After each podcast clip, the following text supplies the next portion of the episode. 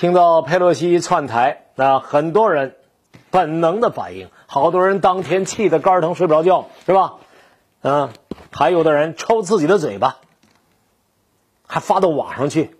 那德国记者采访我的时候问我说：“你怎么看中国人自己抽自己的嘴巴？佩洛西到中国来，你们自己抽自己的嘴巴，你怎么看？”这德国记者很刁钻的问题啊！我告诉他，我说抽嘴巴这事儿有，这事儿怎么看呢？我说您到中国这么多年了，看没看过《三国演义》啊，或者类似的这种作品呢？中国人不是同年同月同日生，但愿同年同月同日死。天在上，地在下，你我兄弟在此结拜。两种方式：一杀只鸡，把血滴到这个酒里；二干脆。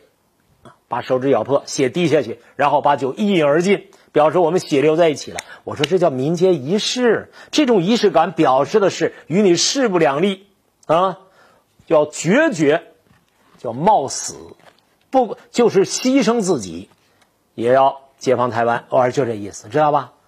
老外听了以后，他他不太理解。大家看看这幅作品，这是个古陈木雕，《水浒一百单八将英雄群像》系列作品之一，一共一百零八位。每一尊都是独一无二的，栩栩如生的。这不是木雕，是古沉木雕。古沉木什么呀？在水下至少待了两千年、三千年、五千年、几十万年，在那种高压无氧的环境当中，里边所有的蛋白质、有机物全部都涤荡的干干净净。所以这种木头呢，感觉又像石头又像木头，所以雕刻难度极高。但是有一位大师，你知道吗？叫郑建夫啊，他的这个雕工，他开辟的这个艺术领域，就是说古沉木雕这领域是他开辟的，作品都是收藏级的。他什么什么系列？这是《水浒好汉》系列，我随便挑了一张，《水浒英雄》啊，冷兵器，这儿背一个冷兵器啊，背一个冷兵器，他，冷兵器。这个冷兵器现在什么样了？现在已经化作中国人民解放军对台的武装封锁大杀器，投送和训练了。郑介夫用这样的作品来表达一个艺术家对于佩洛西窜访台湾的这种反应。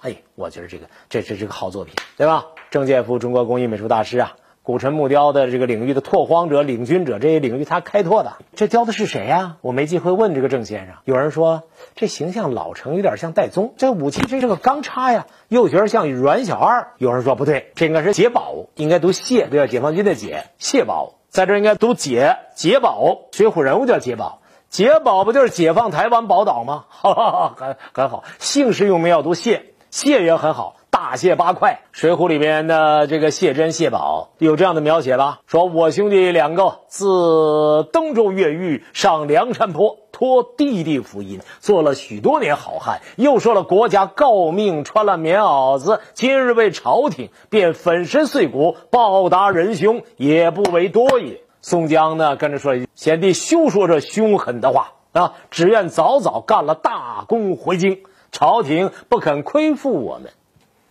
水浒传》很好啊！我我现在嗯闲着没事，我都听《水浒》那故事，那里边那水浒英雄好汉，大河向东流啊，天上的星星参北斗啊！